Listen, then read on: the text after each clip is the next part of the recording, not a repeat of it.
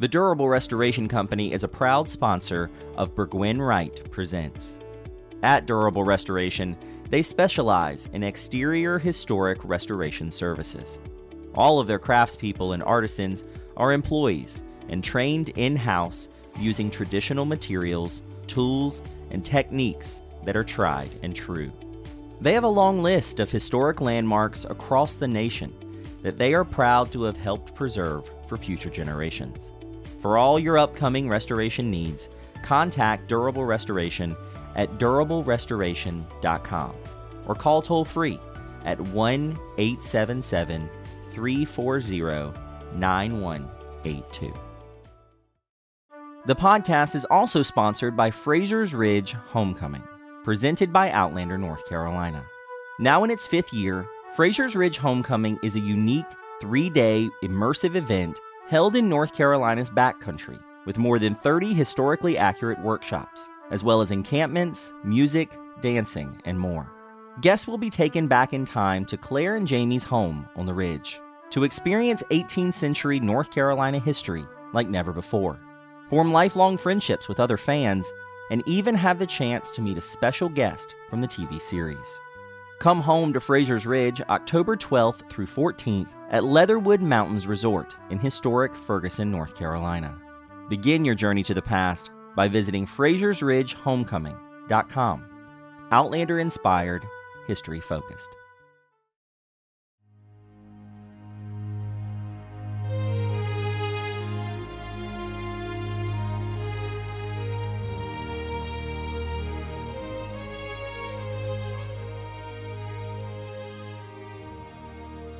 With 250 years of hindsight, it's easy to imagine the American Revolution as a singular experience for everyone who lived through it.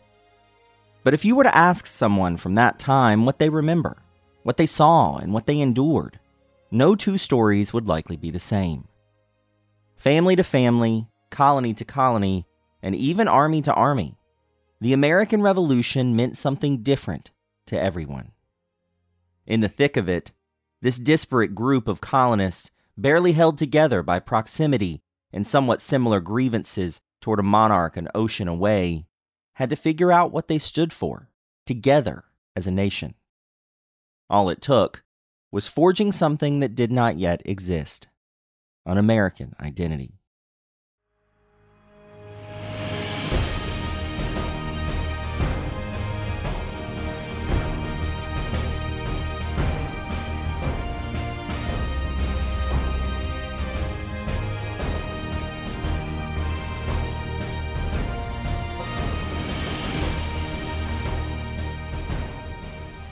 Hello, and welcome to Burgwin Wright Presents Outlander in the Cape Fear, a podcast series telling the stories of North Carolina's Cape Fear region through the history of one of its oldest historic sites.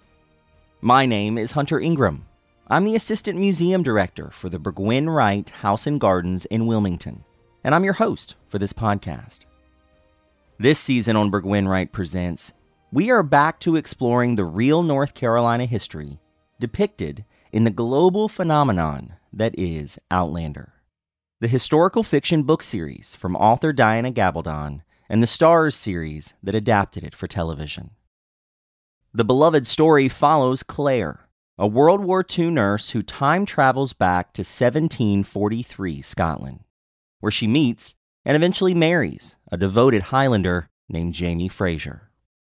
Together, the pair land in the American colonies and North Carolina on the eve of the Revolutionary War in the 1760s and 70s, and soon find themselves players in the founding of a country. For this episode, we're broadening our scope a bit to talk about how the American Revolution was not the same for every person or place it touched. In the seventh season of Outlander, Claire and Jamie leave their home in North Carolina and head to Fort Ticonderoga in New York to assist in the building of defenses for the Continental Army. To this point in the series, Outlander has largely shown men like Jamie rallying troops from backwoods communities and from groups like his fellow Scottish Highlander immigrants. But in their time up north, Claire and Jamie see a different kind of war. a more militarized type of war. These two different types of fighting get at the heart of something that is not often talked about in colonial history how the American Revolution would have looked different depending on where you were. Today, we read about the sweeping battles and contributions of the founding fathers, but that is just a piece of the story. For those on the ground like Claire and Jamie, what would it have been like moving colony to colony? Was the war really fought differently in the North versus the South?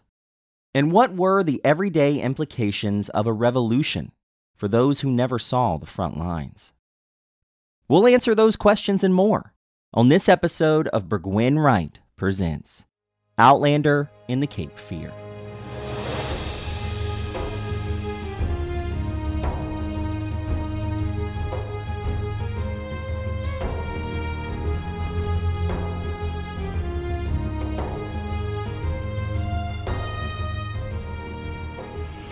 To talk about the history of the American Revolution and the varying degrees of experience people would have had in the colonies, we're joined today by Dr. David Houpt, an assistant professor of history at the University of North Carolina, Wilmington. Thank you so much for joining us, David. Thank you for having me. I'm I'm always happy to talk about this subject and excited to have the opportunity to do so. Well, and always with these topics, we get to talk about them in the framework of Outlander. But this is a fun topic because it's a bit broader than the Cape Fear. We're talking a little bit about what it would have looked like here in the Cape Fear to experience the American Revolution and, and how it's fought, but also how the show is traveling between colonies. And so, you know, we could talk about the varying degrees of the experience of the American Revolution in many different ways. We're not going to touch on every single one of them this time. For every community, there would have been. But I think the movement between colonies and seeing different ways in which the war was being fought really reflects interestingly on a story like Outlander that needs to be present for a lot of these major events to carry that emotional and dramatic and historical heft. And so, in the seventh season of Outlander, as I mentioned in our intro, we see Claire and Jamie travel north to join the ranks of fighting at places like Fort Ticonderoga. Now, was that something that we would have seen in real life? People going from the, the south to the north and kind of assisting other parts of their cause, other armies, other places in the colonies? Realistically, probably not. Um, it is possible that somebody, you know, would travel that far away. But for the most part, it's important to remember that although we think of ourselves as a united nation and assume that we were always that way, realistically, these were 13 colonies are 13 independent countries of sorts. And, and in a lot of ways, they didn't always like each other, but they were also concerned about leaving their homes and their families. And so there was a fear that if you travel too far away, that you leave your home vulnerable to attack. And there are a lot of instances where different militia groups, frankly, refuse to cross state boundaries because they are only concerned about defending their territory. Now, there are, of course, exceptions to that. There were plenty of people who would travel as part of the Continental Army. Typically, they are going to be the officers, though. Your, your regiment soldiers, your militiamen, they would more likely stay home. And you have to also keep in mind that travel took so long and was frankly so treacherous that you're risking your life and uh, a lot of money to be able to travel, say, from Cape Fear up to New York. So it's it's possible, um, but it, it definitely would not have been the norm. Well, and we see in the show Claire and Jamie have a reason for leaving. Their house burns down. And so they do have a little bit more of a momentum to look elsewhere, to go elsewhere. Now, as we know in the show, they're they're trying to head back to Scotland, but you know, Jamie gets conscripted into helping with the Continental Army. Obviously, all of this plays into this fictional story, but I just do think it's fascinating to think about the distance between here and say New York. You know, we could go to any of the colonies, but that's a long distance. Those are different worlds in a way. And, you know, as they're traveling on horseback, in carriages, on foot, what are the differences they're seeing in these different colonies? Does the American Revolution look differently in different places? Well, it, for start, th- there was no American identity. What these 13 colonies had in common was the British monarchy. Up until really 1754, there had never been an attempt to get delegates from all 13 colonies together in one place.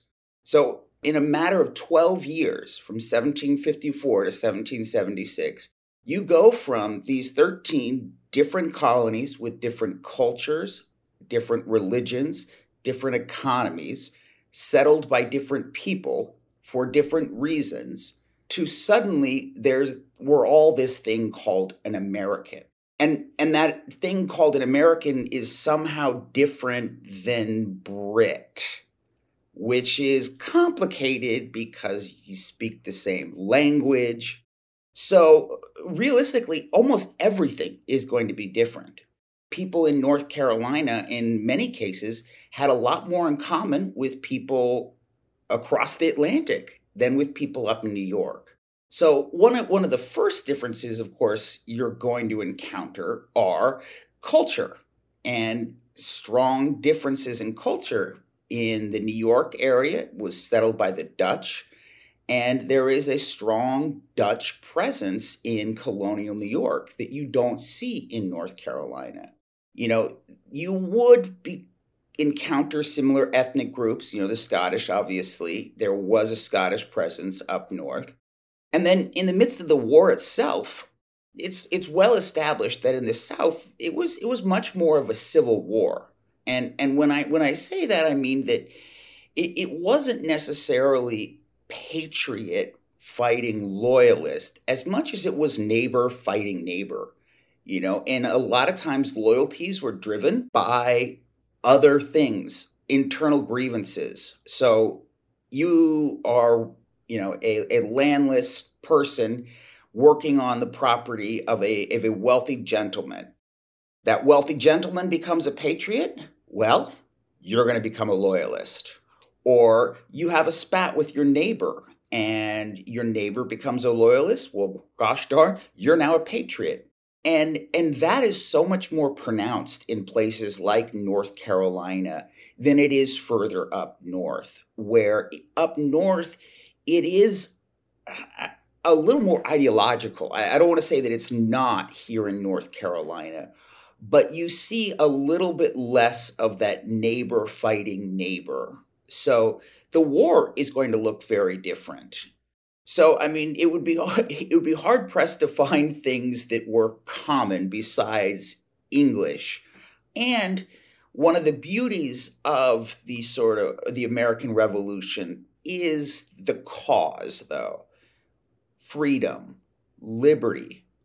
What do those actually mean? They are i mean we we can all use americans are very divided over these topics today and and they can mean very different things to different people. And it was the sort of ambiguity of what the revolution was actually about that made it possible for someone from north carolina to join arms with someone from new york because they didn't really know what they were doing. And you know i think people would struggle to define some of that stuff today Oh, exactly. Now, if if the South is fighting neighbor to neighbor, what would we consider the relationship of that war in the North? You know, it's more ideological, but what kind of things are driving these people to to conflict? Well, the armies, for starter, the, the armies are the number one. So the first phase of the Revolutionary War, the British Army was in the north. They didn't move down south till a little bit later. So that that's the biggest part of it is that in places like New York or New Jersey, you are either conscripted or in some way affected by these very large armies that are marching back and forth across the colony. So with with the British army stationed in New York, you're kind of forced to take sides and I think that's the other thing to keep in mind is that, eh, you know, as today, a lot of people are frankly apolitical. They may have opinions or beliefs, but realistically, they're just going about their lives. There were plenty of people in America in 1776 that weren't too concerned one way or the other, but the war is going to force them to take sides. And the war is going to give it new meaning, right? You may not be a a patriot, but if the British army comes through and burns your house down, suddenly liberty is going to mean something very different to you than it would have if it was just some vague notion. So, but the, to sort of more directly answer your question, this the, the biggest difference between the fighting in the North and the South is is in the North it was a much more organized campaign of traditional gentlemen fighting, you know, and at least at the beginning, it was it was a much more organized army versus army. Well, and that's what we're seeing on the show. We see in the books. We see Jamie go north and fight with, or at least join forces with people like General Fermoy and the Continental Army.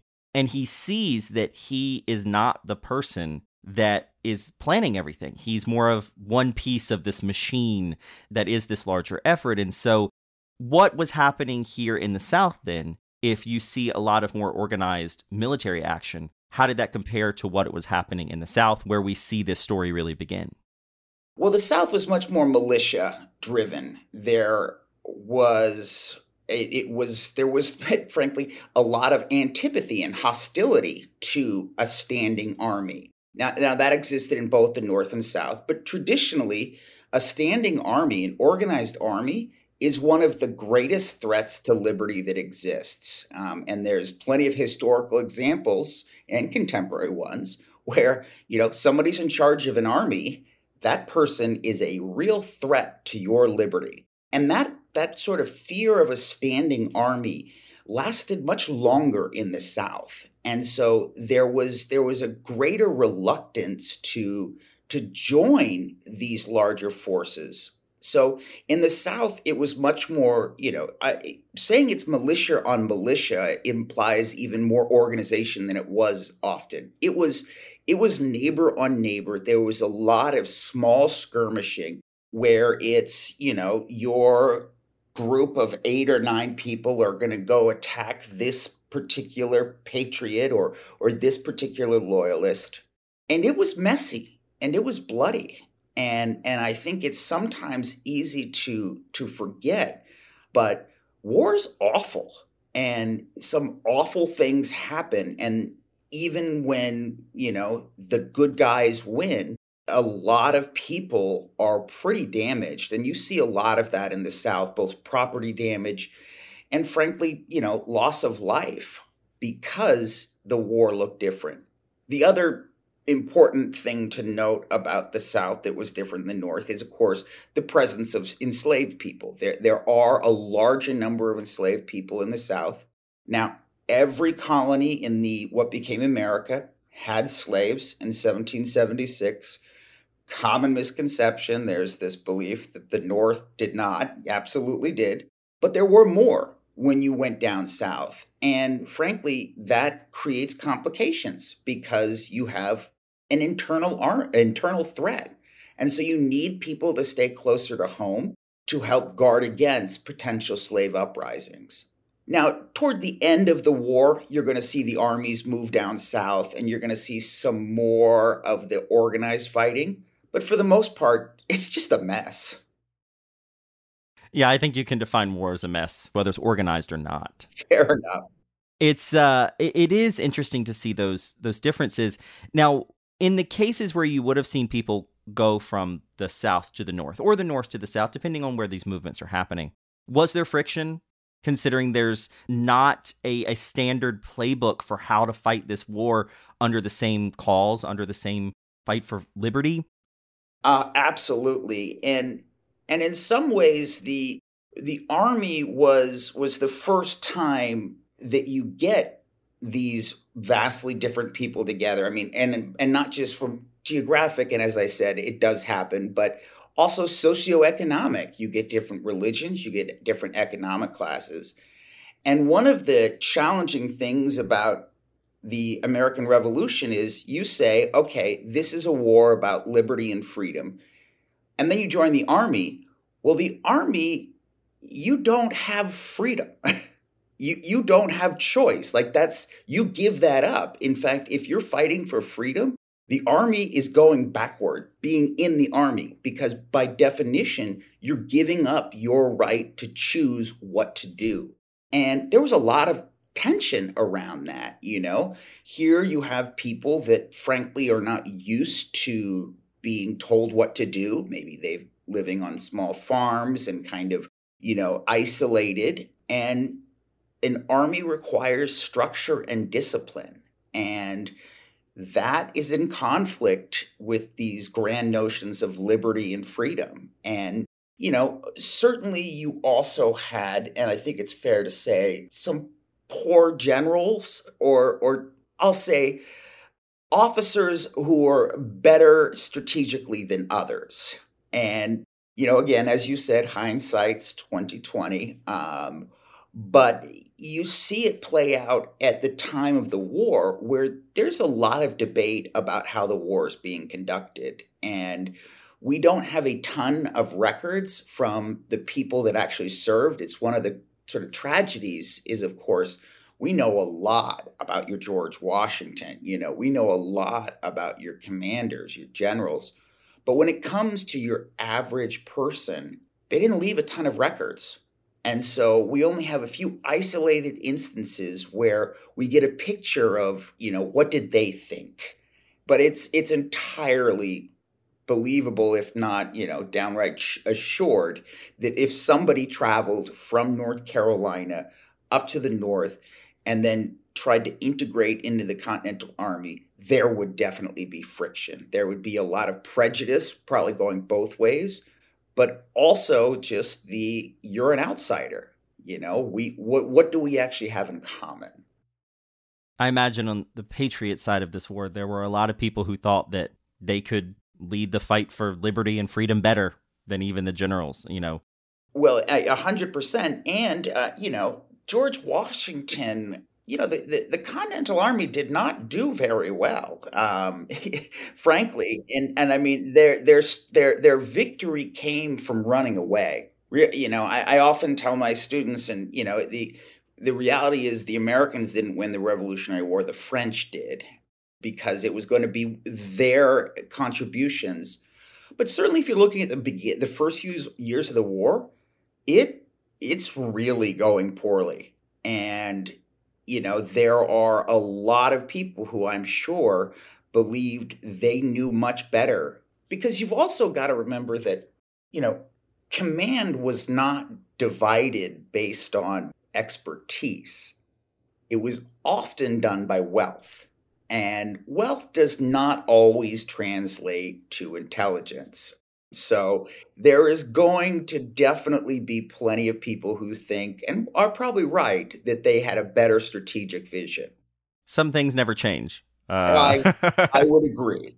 Whether we're talking military, war, nothing. 250 years later, some things never change. I, you know, speaking of the the average person, when we bring our fourth grade students through the Burgwin Wright House, we like to remind them that we know a lot about John Burgwin, who built the house, and his family because his only daughter was educated and she learned how to write and she learned how to write diaries. And we have 17 volumes of those diaries in our archives. So those are the kind of stories that inform the history that we are learning every day.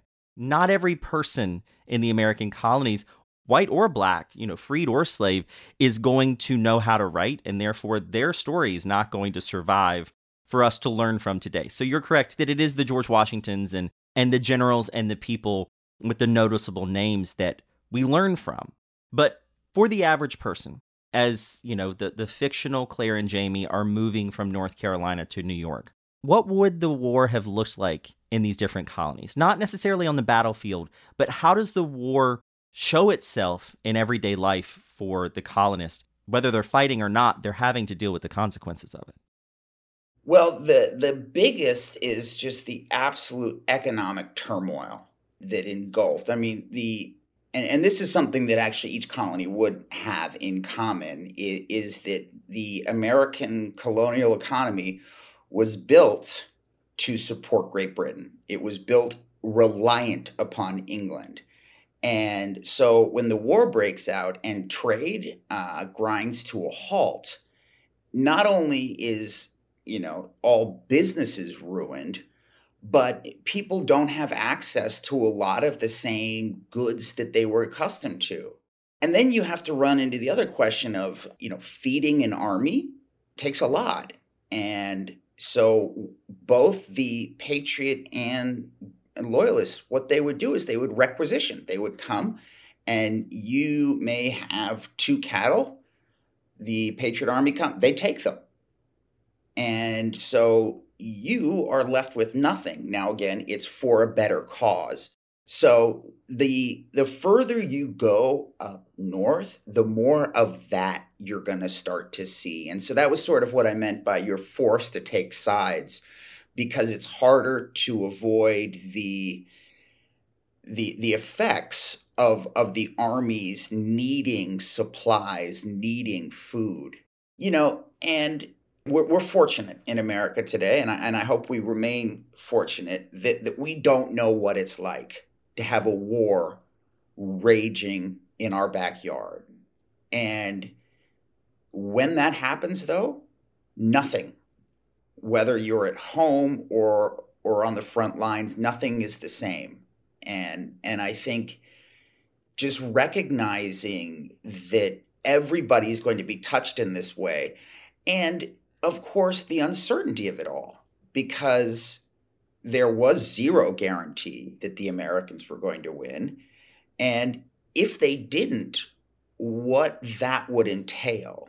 You know, the other sort of interesting piece is that that's not sort of talked about as much as the the number of loyalists who, fled or were driven out you know, it, it's estimated that anywhere from like 10 to 15% of the population fled. And that is a huge number of people just gone. And and it's one of those things that, you know, isn't sort of appreciated enough is the extent to which there were huge numbers of people who evacuate. And I imagine that as the war goes on, all of these things take a toll in their own way. You know, people being gone, economic turmoil, differences in military strategy. Desperation gets higher as war goes on longer. Do all of these distinctions that made these areas unique in their own way, did they remain where they were, or do we see some of these things infecting other places? Do we see more militarized strategy in the South as the war goes on? Do we see more people leaving how does all this, you know, change or how does all of it spread in a way as the war drags on? So I mean, certainly the the pain continues and and to be clear like in 1783 the country can you know at, at the end of the war the country remained horribly divided and if you were a betting man or woman, um, if you had any intelligence, you would bet on it failing. And and there was a lot of reasons to think that. In fact, there's some reasonable argument to be made that the British only evacuated because they were pretty sure the Americans were going to come crawling back in a few years. And so the, the pain and misery definitely continues. Now, as as the war does progress, yes, when the armies come down south and and the sort of the more the second phase of the war begins in the South, you do start to see more organized fighting. It's it's definitely you know the war is often taught that there are these two phases. You've got the northern phase in the first two years, and then they come down south, and that is true. But it's also important to remember that just when the armies aren't there, there was still fighting happening but yes, as the armies come down south, it, you do start to see a little bit more organization. However, part of that anxiety or, or antipathy to a standing army remains. So there were a lot of trouble in places like North Carolina getting enough men to serve in the Continental Army because of their concerns about leaving their home, because of their distrust of a different commander, or frankly, they're tired and they're sick of fighting. They're sick of not being paid.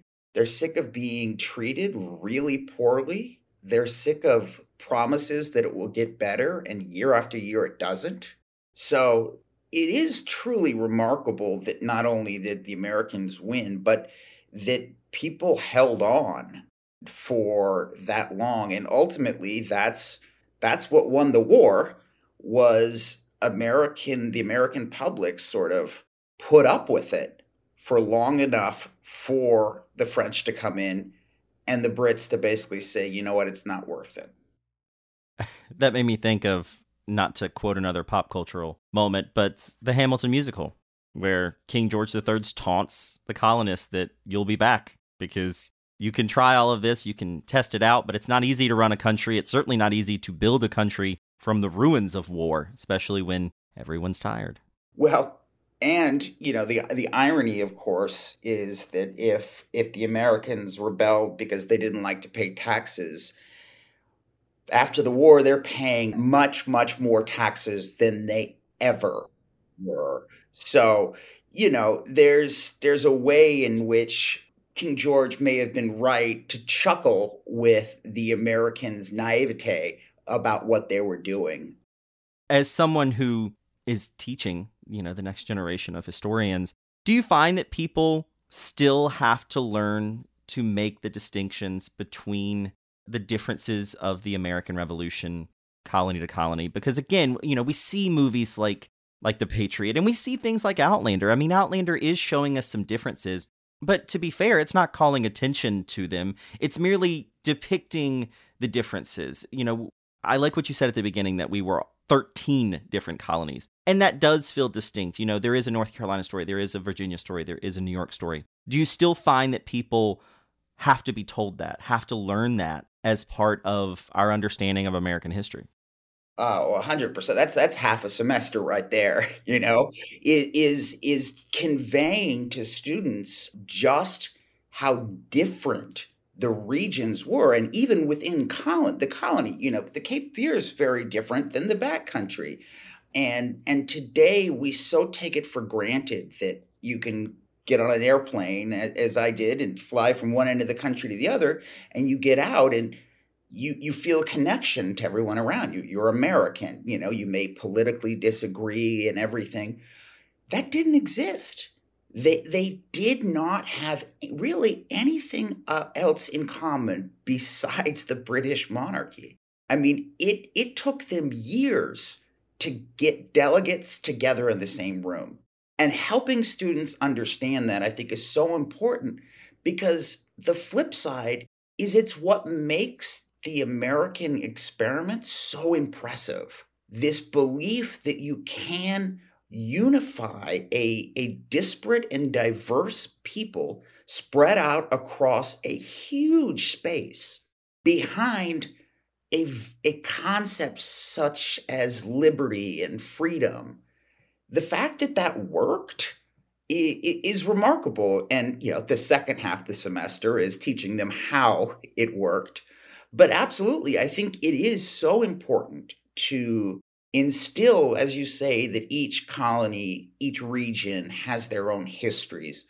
Um, but that they were so different that there was zero guarantee that they would come together. And and it's a good thing that for the most part, we don't talk about splitting up into separate countries anymore.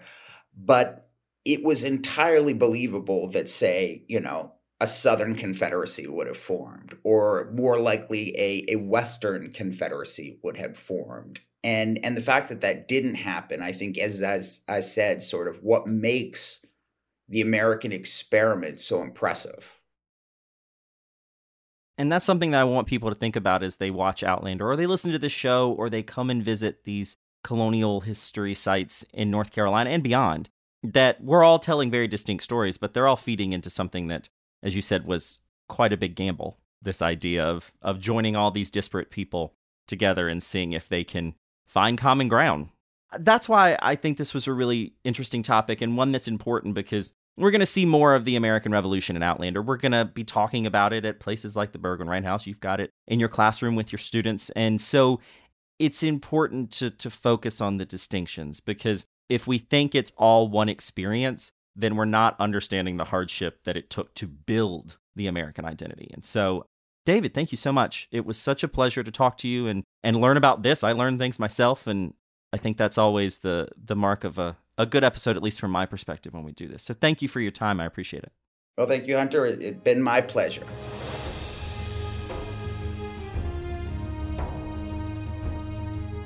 That's it for this episode of Burgwin Wright Presents Outlander in the Cape Fear.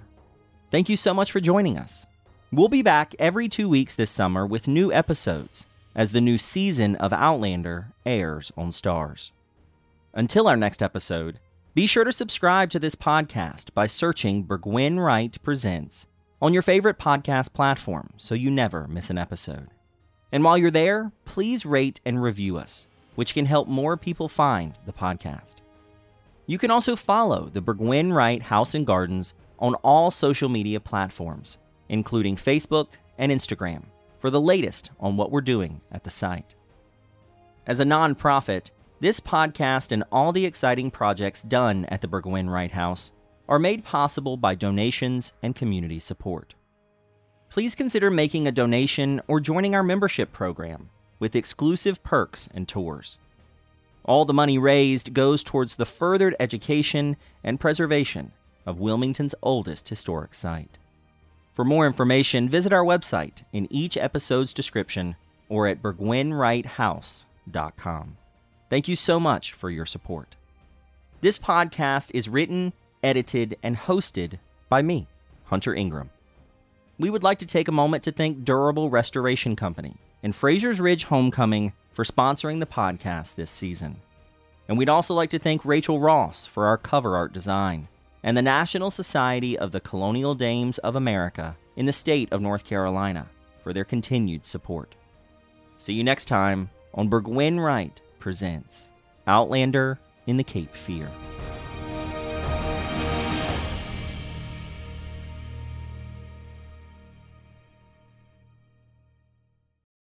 The Durable Restoration Company is a proud sponsor of Burgwin Wright Presents.